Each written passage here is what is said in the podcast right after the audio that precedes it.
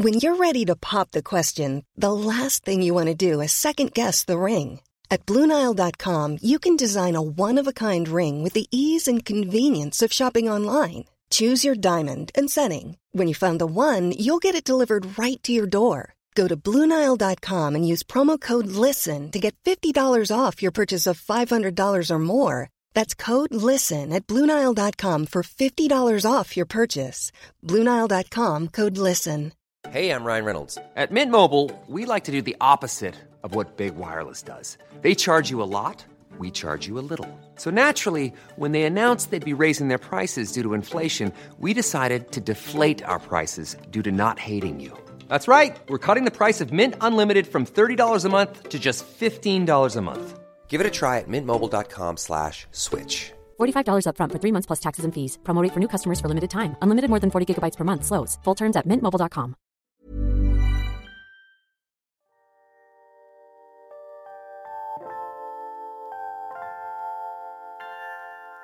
Welcome to the Know Your Caribbean podcast. This podcast is dedicated to bringing to life Caribbean history and culture from our Indo Caribbean experience, the lives of our indigenous people, the Arawak, Kalinago, Taino, and more, our African heritage, and of course, our gangster stories of resistance and rebellion in the Caribbean, throwing in the history of our music, food, and cultural practices. Imagine the softest sheets you've ever felt. Now imagine them getting even softer over time. That's what you'll feel with Bowl and Branch's organic cotton sheets. In a recent customer survey, 96% replied that Bowl and Branch sheets get softer with every wash. Start getting your best night's sleep in these sheets that get softer and softer for years to come. Try their sheets with a 30-night guarantee. Plus, get 15% off your first order at bowlandbranch.com. Code BUTTERY. Exclusions apply. See site for details. When you're ready to pop the question, the last thing you want to do is second guess the ring. At Bluenile.com, you can design a one of a kind ring with the ease and convenience of shopping online. Choose your diamond and setting. When you find the one, you'll get it delivered right to your door. Go to Bluenile.com and use promo code LISTEN to get $50 off your purchase of $500 or more. That's code LISTEN at Bluenile.com for $50 off your purchase. Bluenile.com code LISTEN. Hey, it's Ryan Reynolds, and I'm here with Keith, co star of my upcoming film, If, only in theaters, May 17th. Do you want to tell people the big news? All right, I'll do it. Sign up now and you'll get unlimited for $15 a month in six months of Paramount Plus Essential Plan on us. Mintmobile.com slash switch. Upfront payment of $45 equivalent to $15 per month. Unlimited over 40 gigabytes per month. Face lower speeds. Videos at 480p. Active Mint customers by 531.24 get six months of Paramount Plus Essential Plan. Auto renews after six months. Offer ends May 31st, 2024. Separate Paramount Plus registration required. Terms and conditions apply if rated PG. The more we know our history, the more we know ourselves. So get to know yourself through Know Your Caribbean, the Know Your Caribbean podcast. Hello, hello, folks, and welcome to this episode of the Know Your Caribbean podcast. And in this episode, we are talking about love. Because, damn it, we need a good love story.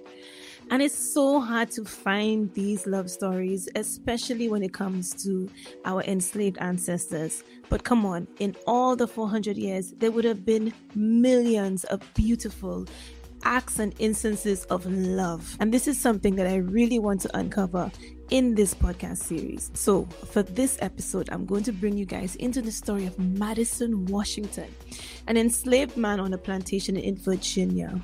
Now, his story is a whirlwind of magic, scary journeys, and all for the freedom of the love of his life, his wife, Susan. So, let's dig into the story of Madison Washington. I'm going to read an excerpt um, put together by a cultural and critical edition, edited by Robert S. Levine, John Stauffer, and John R. McKivigan. And this was published with the assistance of the National Historical Publications and Records Commission. And one of the things is I'm going to give you guys an introduction as part of this cultural and critical um, overview. Is this on 25th October 1841, the slave ship Creole left Richmond, Virginia for New Orleans, the largest slave trading market in North America. The brig carried 13 sailors and crew, six white passengers, numerous boxes of tobacco, and 135 enslaved, worth about $100,000, around $3 million in 2014 currency. So it's probably a bit more now, right? Eight days later, as the Creoles sailed through the northern Bahamas, 19 enslaved rose up in revolt.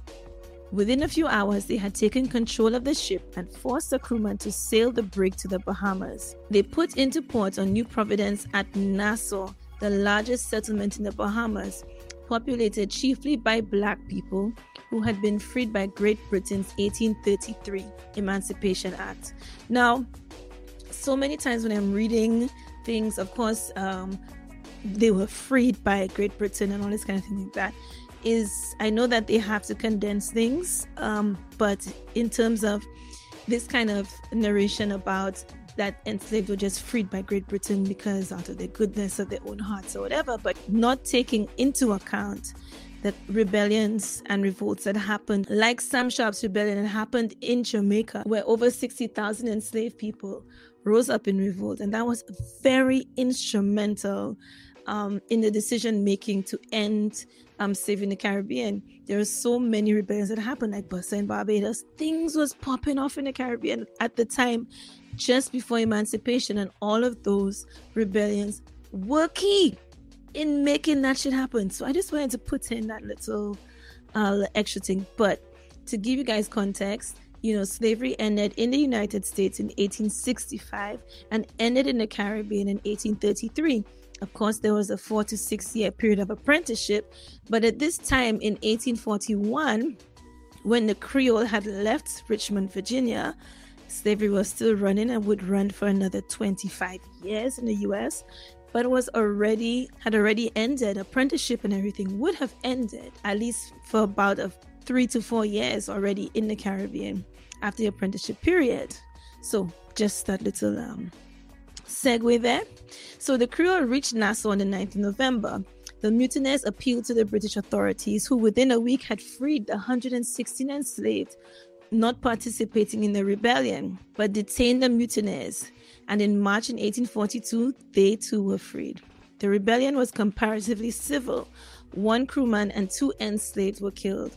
Taking into account their numbers liberated versus those killed, it was one of the most successful slave revolts in North America. Now, I I mean, how do you quantify success?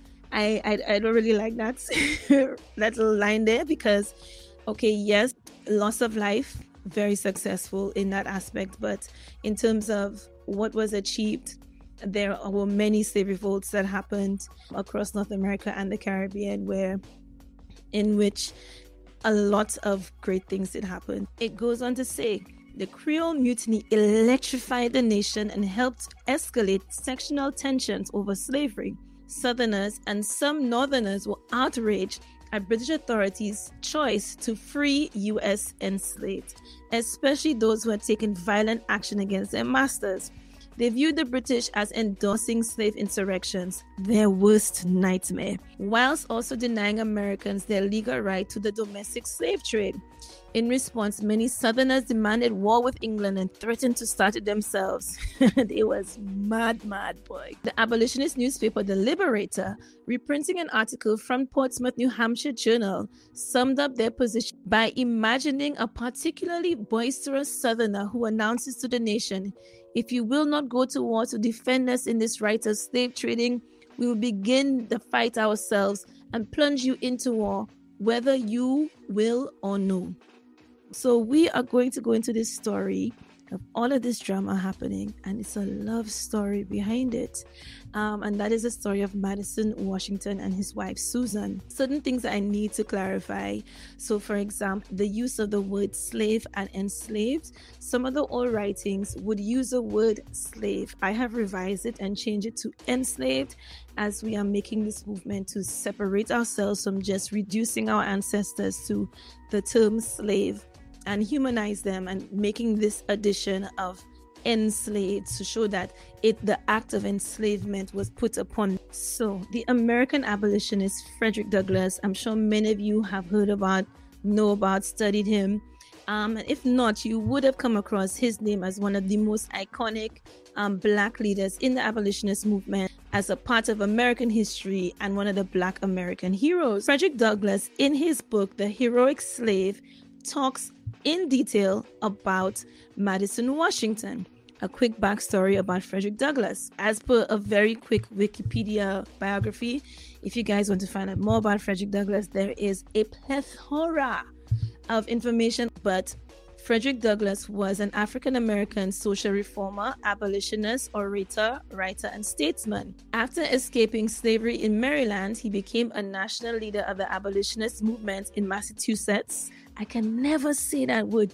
Massachusetts, Massachusetts, and New York, becoming famous for his oratory and incisive anti slavery writings. Accordingly, he was described by abolitionists in this time as a living counterexample to slaveholders' arguments that enslaved lacked the intellectual capacity to function as independent American citizens. Likewise, Northerners at the time found it hard to believe that such a great orator had once been a slave or enslaved. So that's a bit about Frederick Douglass's very long and amazing backstory, right?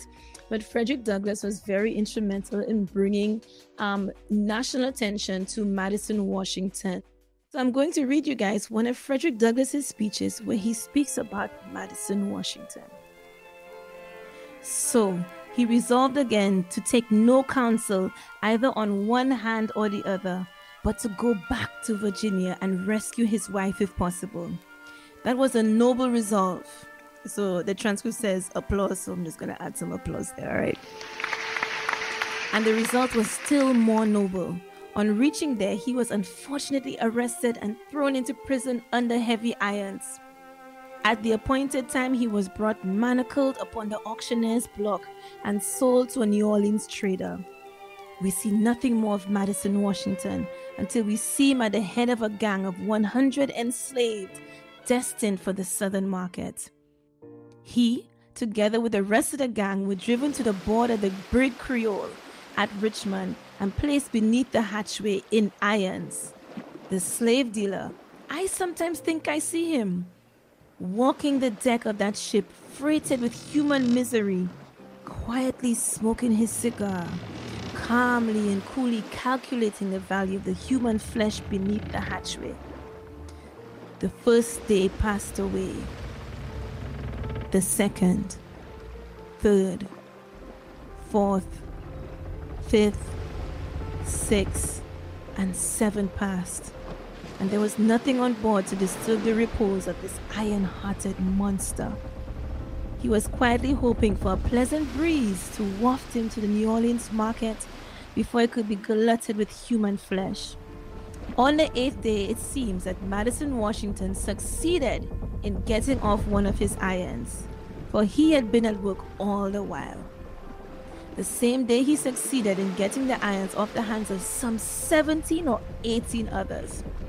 When the slaveholders came down below, they found their human shackles apparently all their irons on, but they were broken.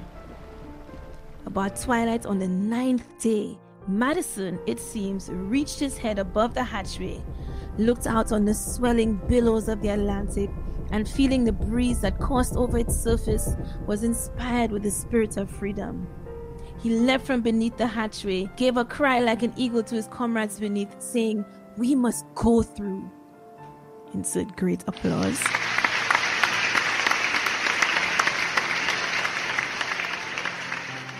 Suiting the action to the word, in an instant his guilty master was prostrate on the deck, and in a very few minutes, Madison Washington, a black man with a woolly head, high cheekbones, protruding lip, distended nostril, and retreating forehead, had the mastery of that ship, and under his direction, that brig was brought safely to the port of Nassau, New Providence.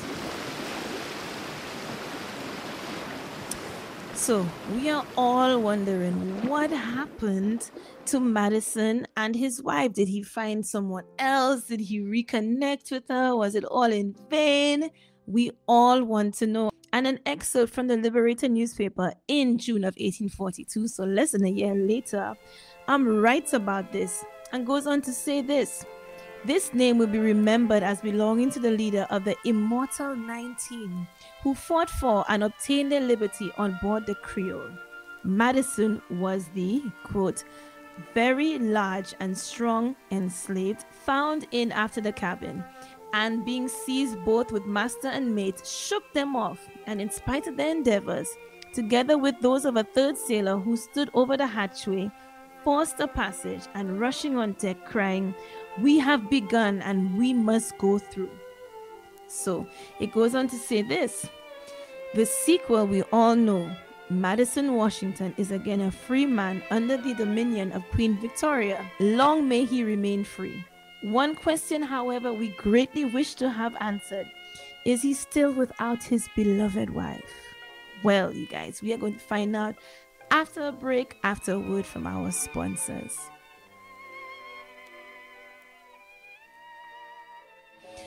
Did you know that you can get more from Know Your Caribbean? Well, yes, you can join our Patreon platform. And this podcast is brought to you by our Patreon subscribers who help support this platform grow. Our Patreon members get loads more Know Your Caribbean content, including extra podcast episodes. So let's big up all of our Patreon members who have made this free episode of Know Your Caribbean possible. But you can join the Patreon posse by signing up on patreon.com forward slash know your Caribbean. Welcome, welcome back, guys, to this love story episode as we dive into the story about Madison Washington. And you guys just heard that very powerful speech by the great Frederick Douglass talking about Madison's story. This is the first breakdown of Madison Washington's story. But there's more to that. And before we get into that, I'm going to give you guys a brief narrative of a writer who was a formerly enslaved man, and his name was William Wells Brown. I'm going to be reading an excerpt from William Brown's writing about the Creole and the story of Madison Washington. So, born into slavery, William Wells Brown escaped in 1834 and quickly emerged as a black abolitionist leader. Over the years, he also became a master of letters, writing novels, plays, and autobiographies. The narrative of William Brown, a fugitive slave, 1847, um, Clotel, the C L O T E L, written in 1853, generally regarded as the first novel written by an African American. So we're going to have a bit of a listen to William Wells Brown on Madison Washington's story to give you the most smashing conclusion of this love story. So when looking at Michael Wells Brown's book, um definitely source has been added to the thing, right? Now, I want to say I personally don't mind if we across the diaspora have to depend on the writings written by white men, it is completely devoid of emotion or the perspective of black people. And, you know, even looking at histories like, for example, Roman histories or like how we romanticize people like Churchill or, you know, all of these kind of um, white heroes and stuff like that, some source has been added to their stories too, especially when you look at Hollywood films, how in which so many people, like people who do have like kind of, you know, shady backstories or side stories or skeletons in their closet. And they're painted as these most like amazing people ever right? So you know we all know these we all know and have seen these stories. And i personally i don't need for every single story when it comes to us in terms of has to be coming from like a history book. I'm fine with the extra source because i want to fall into the romance, into the joy, into the extra sauce and seasoning and creative input from a writer, especially if this writer is black and is doing it from a perspective that is also mine or perspective that I can connect to because we need these kind of things. So it's kind of like a this is based on a true story. Inspired by, you know, in the movies when you see in the beginning it's inspired by a true story. This is a vibe that we are going with, okay? So now, when we are going into Madison Washington's story, we need to look at a few key things. What Madison Washington did is true, okay? So, number one, he did escape from his plantation in Virginia. Number two, he did travel all of that way, which was about a thousand miles across the borders into Canada to work. And he did decide to travel all those thousands of miles back uh, to Virginia, back to his wife. So all of these things did happen, and he was recaptured and sent into enslavement um, and shipped off into New Orleans. And yes, the rebellion did happen on the ship. And what happened after all of these things are factual. And three, oh, I cannot tell you what the third thing is because if I tell you, I will spoil the story. So, should we just get into the book? Let's go. among the great number of fugitive enslaved who arrived in Canada towards the close of the year 1840 was one whose tall figure, firm step, and piercing eye attracted at once the attention of all who beheld him. Nature had treated him as a favorite. His expressive countenance painted and reflected every emotion of his soul. There was a fascination in the gaze of his finely cut eyes that no one could withstand. Born of African parentage with no mixture in his blood, he was one of the handsomest of his race. His dignified, calm, and unaffected features announced at a glance that he was one endowed with genius and created to guide his fellow men. He called himself Madison Washington and said that his birthplace was the Old Dominion. He might have seen 25 years, but very few enslaved have any correct idea of their age. Madison was not poorly dressed and had some money at the end of his journey, which showed that he was not from amongst the worst used enslaved from the South. He immediately sought employment at a neighboring farm where he remained some months. A strong, able bodied man and a good worker, and apparently satisfied with his situation, his employer felt that he had a servant who would stay with him a long while. The farmer would occasionally raise a conversation and try to draw from Madison some account of his former life, but in this he failed, for the fugitive was a man of few words and kept his own secrets. His leisure hours were spent in learning to read and write, and in this he seemed to take the utmost of interest. He appeared to take no interest in sports and amusements that occupied the attention of others. Six months had not passed, and Madison began to show signs of discontent. In vain, his employer tried to discover the cause. Do I not pay you enough and treat you in a becoming manner? asked Mr. Dixon one day when the fugitive seemed in a very desponding mood. Yes, sir, replied Madison. Then why do you appear so dissatisfied of late? Well, sir, said the fugitive, since you have treated me with such kindness and seem to take so much interest in me, I will tell you the reason why I have changed and appear to you to be dissatisfied. I was born in slavery in the state of Virginia. From my earliest recollections, I hated slavery and determined to be free. I have never yet called any man master, though I have been held by three different men who claim me as their property. The birds in the trees and the wild beasts of the forest made me feel that I ought to be free. My feelings were all first centered in the one idea of liberty, of which I thought by day and dreamed by night. I had scarcely reached my 20th year when I became acquainted with the angelic being who has since become my wife. It was my intention to have escaped with her before we married, but circumstances prevented. I took her to my bosom as my wife and then resolved to make the attempt. But unfortunately, my plans were discovered, and to save myself from being caught and sold off into the far south, I escaped into the woods, where I remained during many weary months. Another reason for remaining was I hoped I could get up an insurrection of the enslaved and thereby be the means of their liberation. In this too, I failed. At last, it was agreed between my wife and me that I should escape to Canada, get employment, save my money, and with it, purchase her freedom. With the hope of attaining this end, I came to your service. I am now satisfied that with the wages I can command here, it will take me not less than five years to obtain my labor with a sufficient amount to purchase the liberty of my dear Susan.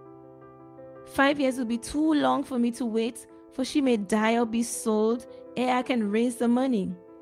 This, sir, makes me feel low spirited, and I have come to rash determination to return to Virginia for my wife.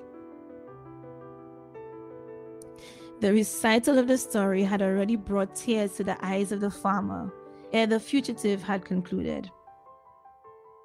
In vain did Mr. Dixon try to persuade Madison to give up the idea of going back into the very grasp of the tyrant and risking the loss of his own freedom without securing that of his wife.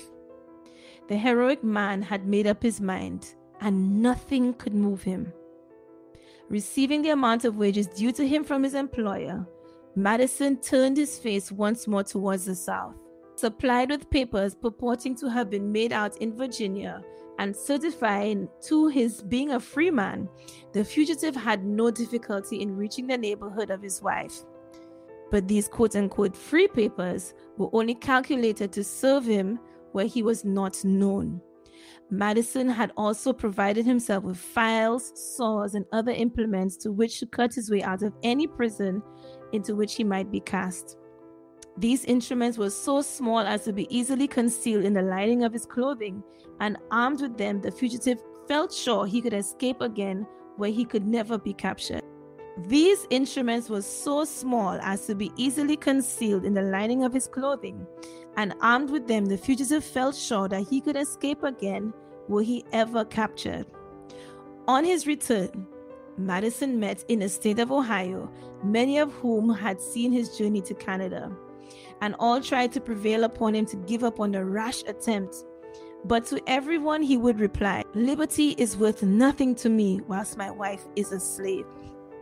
When near his former home and unable to travel in an open day without being detected, Madison betook himself to the woods during the day and traveled by night. At last he arrived at the old farm at night and hid away in the nearest forest. Here he remained several days, filled with hope and fear, without being able to obtain any information about his wife.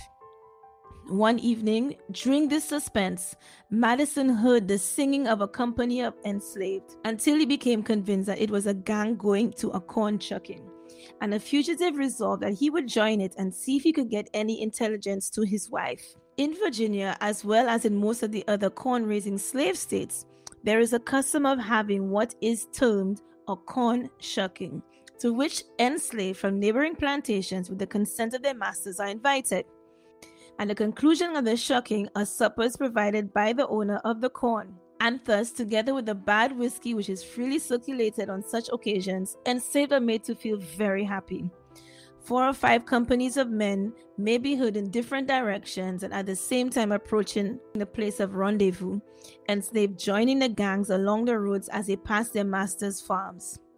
Madison came upon the highway, and as the company came along singing, he fell into the ranks and joined in the song. Through the darkness of the night, he was able to keep from being recognized by the remainder of the company, while he learned from the general conversation the most important news of the day. Although hungry and thirsty, the fugitive dared not to go to the supper table for fear of recognition.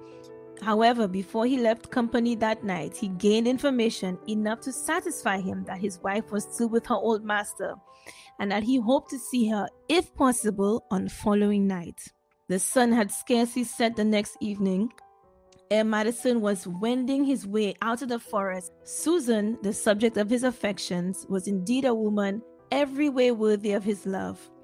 Madison knew well where to find the room usually occupied by his wife, and to that spot he made his way on arriving at the plantation. But in his zeal and enthusiasm, in which being too confident of success, he committed a blunder which nearly cost him his life. Fearful that if he waited until a late hour, Susan would be asleep, and in awakening her, she would in her fright alarm the household. Madison ventured to her room too early in the evening before the whites in the great house had retired.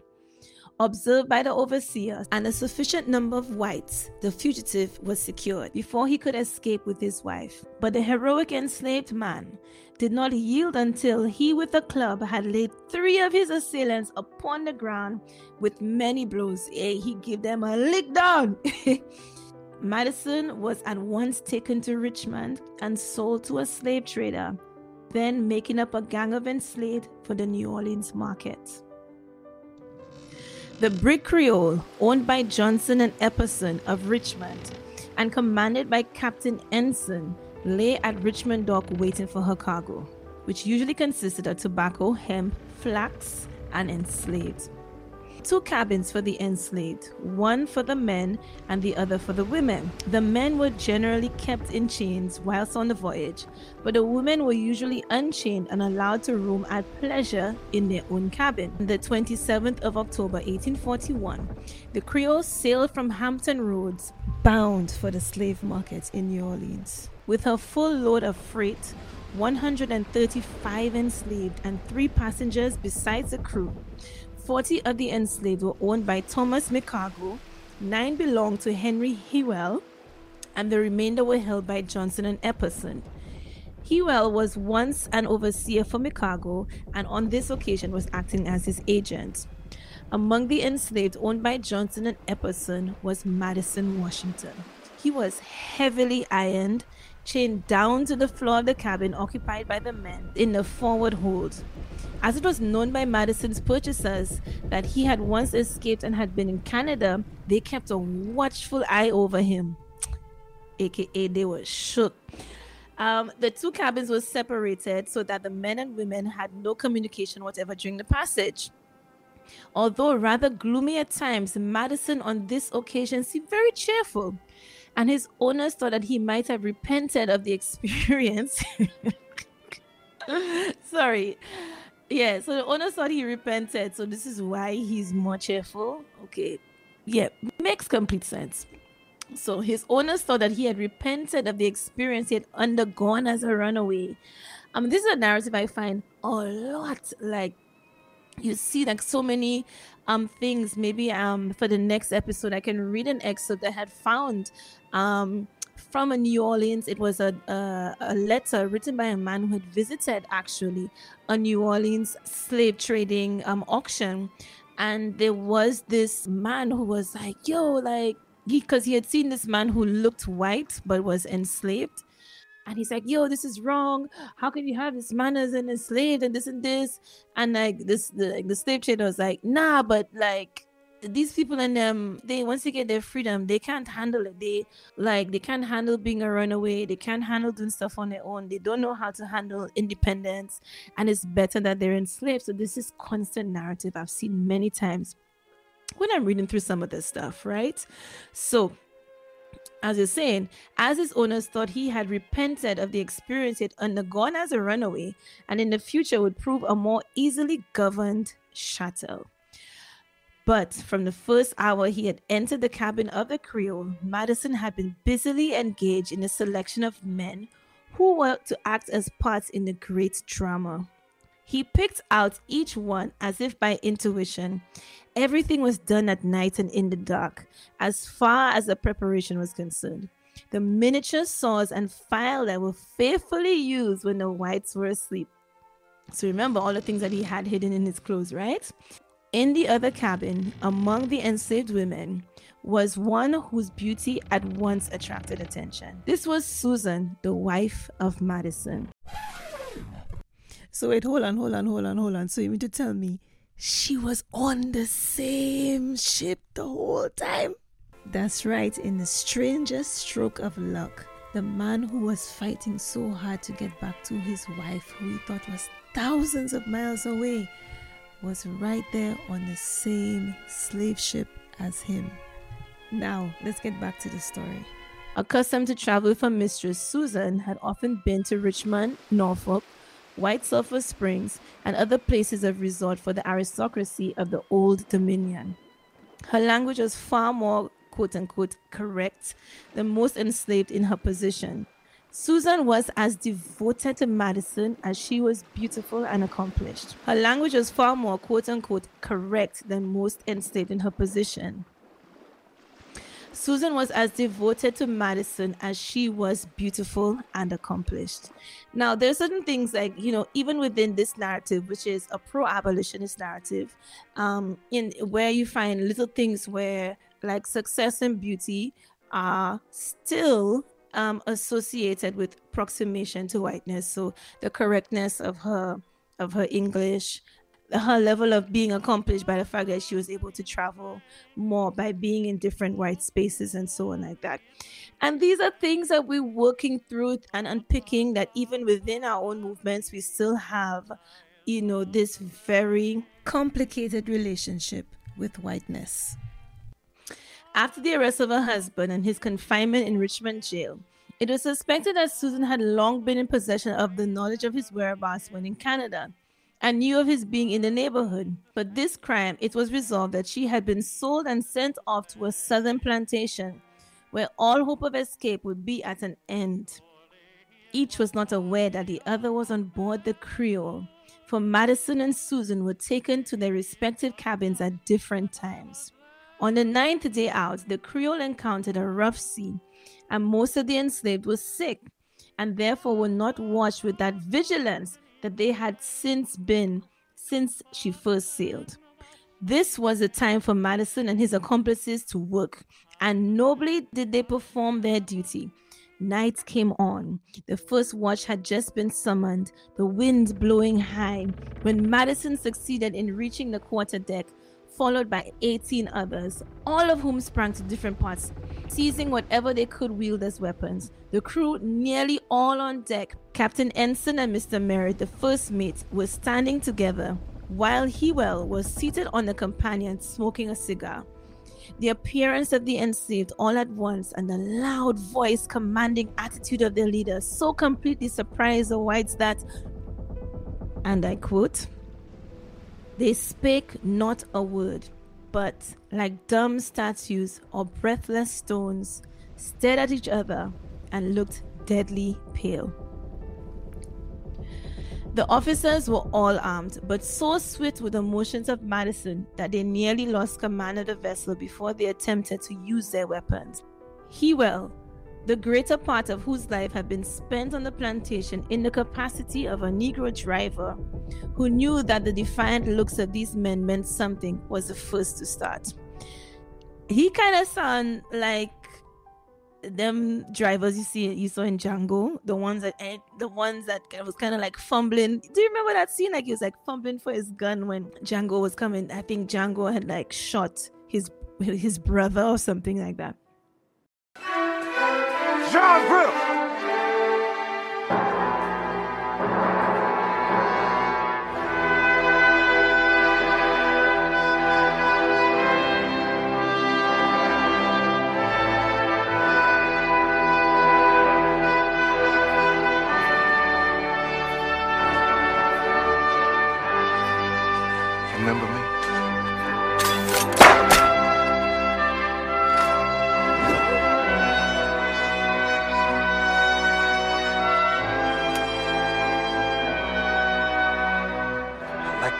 Die, boy.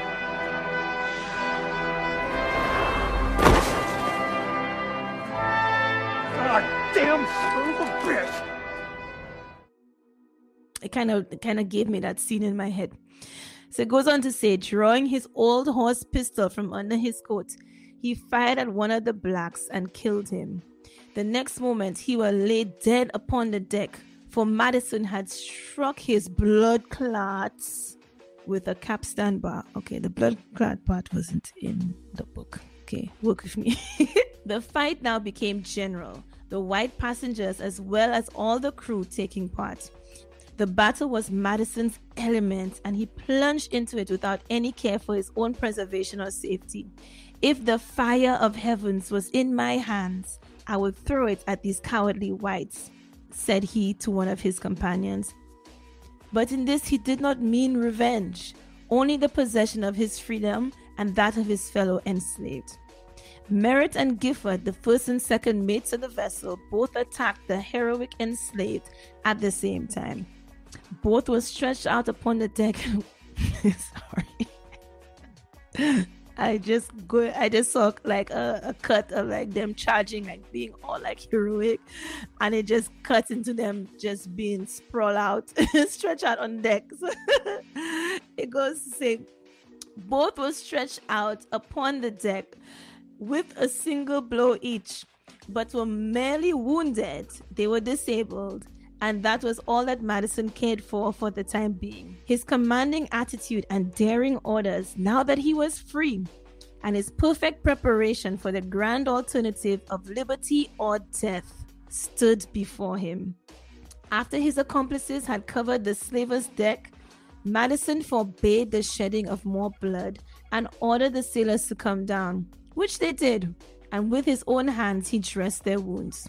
Now, that's one of the things they did say about Madison is like, you know, one person died, right? There's like one white person died, one enslaved person died, and they're like, yo, can we just, this is not what we here to do. We're not here to kill y'all. We're just here for our freedom. That's it. So it goes on to say this a guard was placed over all except Merritt, who was retained to navigate the vessel. With a musket doubly charged and pointed at Merritt's breast, the enslaved made him swear that he would faithfully take the brig to a British port. All things now secure, the white men in chains or under guard, Madison ordered that the fetters should be severed from the limbs of those enslaved who still wore them. The next morning, quote unquote, Captain Washington, for such was the name he now bore, ordered the cook to provide the best breakfast that the storeroom could furnish. You could imagine that feeling like, yo, we are commandeering this ship and we're gonna eat all the best. That breakfast must have been the most delicious breakfast they've ever had. Anyway, I digress again. So he ordered the cook to provide the best breakfast that the storeroom could furnish, intending to surprise his fellow enslaved, especially the females who he had not yet seen. So remember, if you missed that, his wife is on the ship in the other cabin for the female enslaved. But he was just broken out and doing his thing because he just wanted to get to freedom. He didn't even know that his wife was honest. So could you imagine like all of this mayhem has happened? He's so impassioned, thinking his wife is like thousands of miles away and she's right there. So here we go. But little did he think that the woman for whom he had risked his liberty and life would meet him at the breakfast table. The meeting of the hero and his beautiful wife, the tears of joy shed, and the hurrahs that followed from the men can better be imagined than described. I like that line, could better be imagined than described. But could you like even imagine that moment of them opening up the hold where the enslaved women were were trapped inside and then you see like your wife is there? Like that's mad. Um so it goes on to say madison's cup of joy was filled to the brim. He had not only gained his own liberty and that of 134 others but his dear susan was safe only one man Hewell had been killed, and of course, the other enslaved man who was killed on the ship, who remains unnamed, unfortunately. Captain Ensign and others who were wounded soon recovered and were kindly treated by Madison. They nevertheless proved ungrateful, of course, because it's like I saw um this thing from these enslaved who had a rebellion in Barbados. And they're like, these ungrateful wretches. Like, yo, you just like anytime enslaved people would resist, they were always called ungrateful. And I was just like, the audacity of it all, it really is mind boggling. But as we can see here, once again, they were seen as ungrateful. For on the second night, Captain Ensign, Mr. Gifford, and Merritt took advantage of the absence of Madison from the deck and attempted to retake the vessel. The enslaved, exasperated at this treachery, fell upon the whites with deadly weapons. The captain and his men fled to the cabin, pursued by the blacks. Nothing but the heroism of the Negro leader saved the lives of the white men on this occasion. As for the enslaved, were rushing into the cabin. Madison threw himself between them and their victims, exclaiming, Stop! No more blood! My life! that was periled for your liberty, I will lay down for the protection of these men. They have proved themselves unworthy of life, which we granted them. Still, let us be magnanimous. By the kind heart and noble bearing of Madison, the vile slave traders were again permitted to go unwhipped of justice. This act of humanity raised the uncouth son of Africa far above his Anglo Saxon oppressors. The next morning, the Creole landed at Nassau, New Providence, where the noble and heroic enslaved were warmly greeted by the inhabitants who at once offered protection and extended their hospitality. Many months since, an American ship went ashore at Nassau, and among the first to render assistance to the crew was Madison, Washington. So, this is the end of um, this excerpt that was written by William Wells Brown. And what happened to um, Madison, Susan, all the other enslaved people who were on that ship? Well, there was a whole hoo ha hurrah. America was vexed, saying England, you need to give us back our people. We own them. Britain was like, nah, we don't do slavery here. They're free people. You can do, you can talk all you want, but you're not getting them back. There was a whole back and forth in Congress. And if you remember things like, for example, what happened on the slave ship Amistad, um, when these enslaved were um, sent back to Africa in that rare case, um, but this was also a similar um, thing where it went to the courts, the insurers, because of course the insurer regarding the slave trade as well, it wasn't just money making through um, cotton and sugar and stuff. So the slave owners and the ship owners and stuff were making insurance claims for their loss of property and the insurers were like, "Now we ain't paying y'all, sorry." So there was a whole big hoo-ha about it. So within that, when they landed in Nassau, there was quarantining going on at the time. I was not too sure exactly what for. It could have been yellow fever, a whole man of things. So ships that came, they had a, a, a period of having to quarantine. So the quarantine officers um, took the people, and there was a whole kind of bunch of legalities and stuff like that. And those involved in the insurrection were jailed um, for a short period of time. Within that, um, another man did pass away during that time. So we did lose the lives of two enslaved men during this revolt. Within that, everyone, including Madison and the other 18 men who were the ringleaders or the ones in the forefront of the rebellion, were also let go. One of the things that kind of really gave me a deep sadness in this story was that five people um they were saying uh, many women and children decided to stay on the slave ship creole um as it went on to new orleans and chose to stay within enslavement. And you know that in itself is something that i wish we could have these conversations to understand. Were they afraid?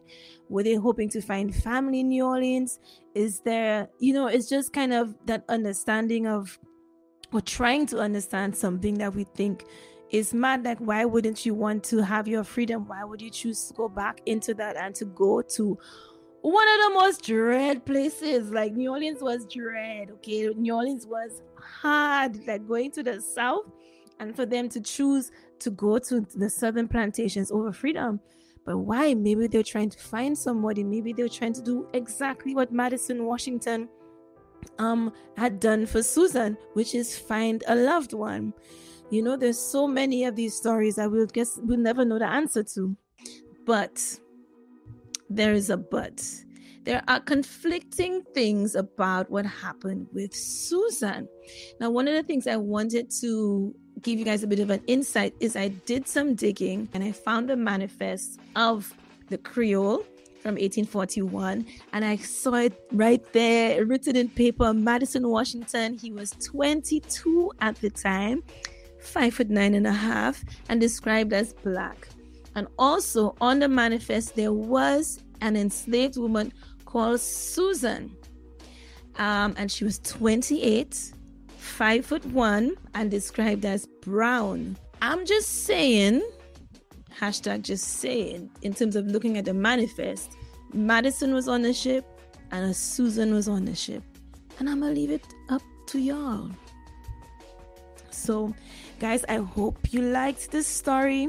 A lot of nuances. It's a very epic story of a man who traveled thousands of miles traversed through all the redneck hillbilly slave catchers of the American South and North as well, and finding his way back to his wife. And in this extreme twist of fate, reunites with her on the slave ship that was bound to New Orleans. So maybe they were just destined to be together. So, guys, I hope you enjoyed this episode, this love story. And I do have another one coming up that's coming from Cuba. That's going to be coming out very soon. But thank you so much for listening and stay tuned for the next episode.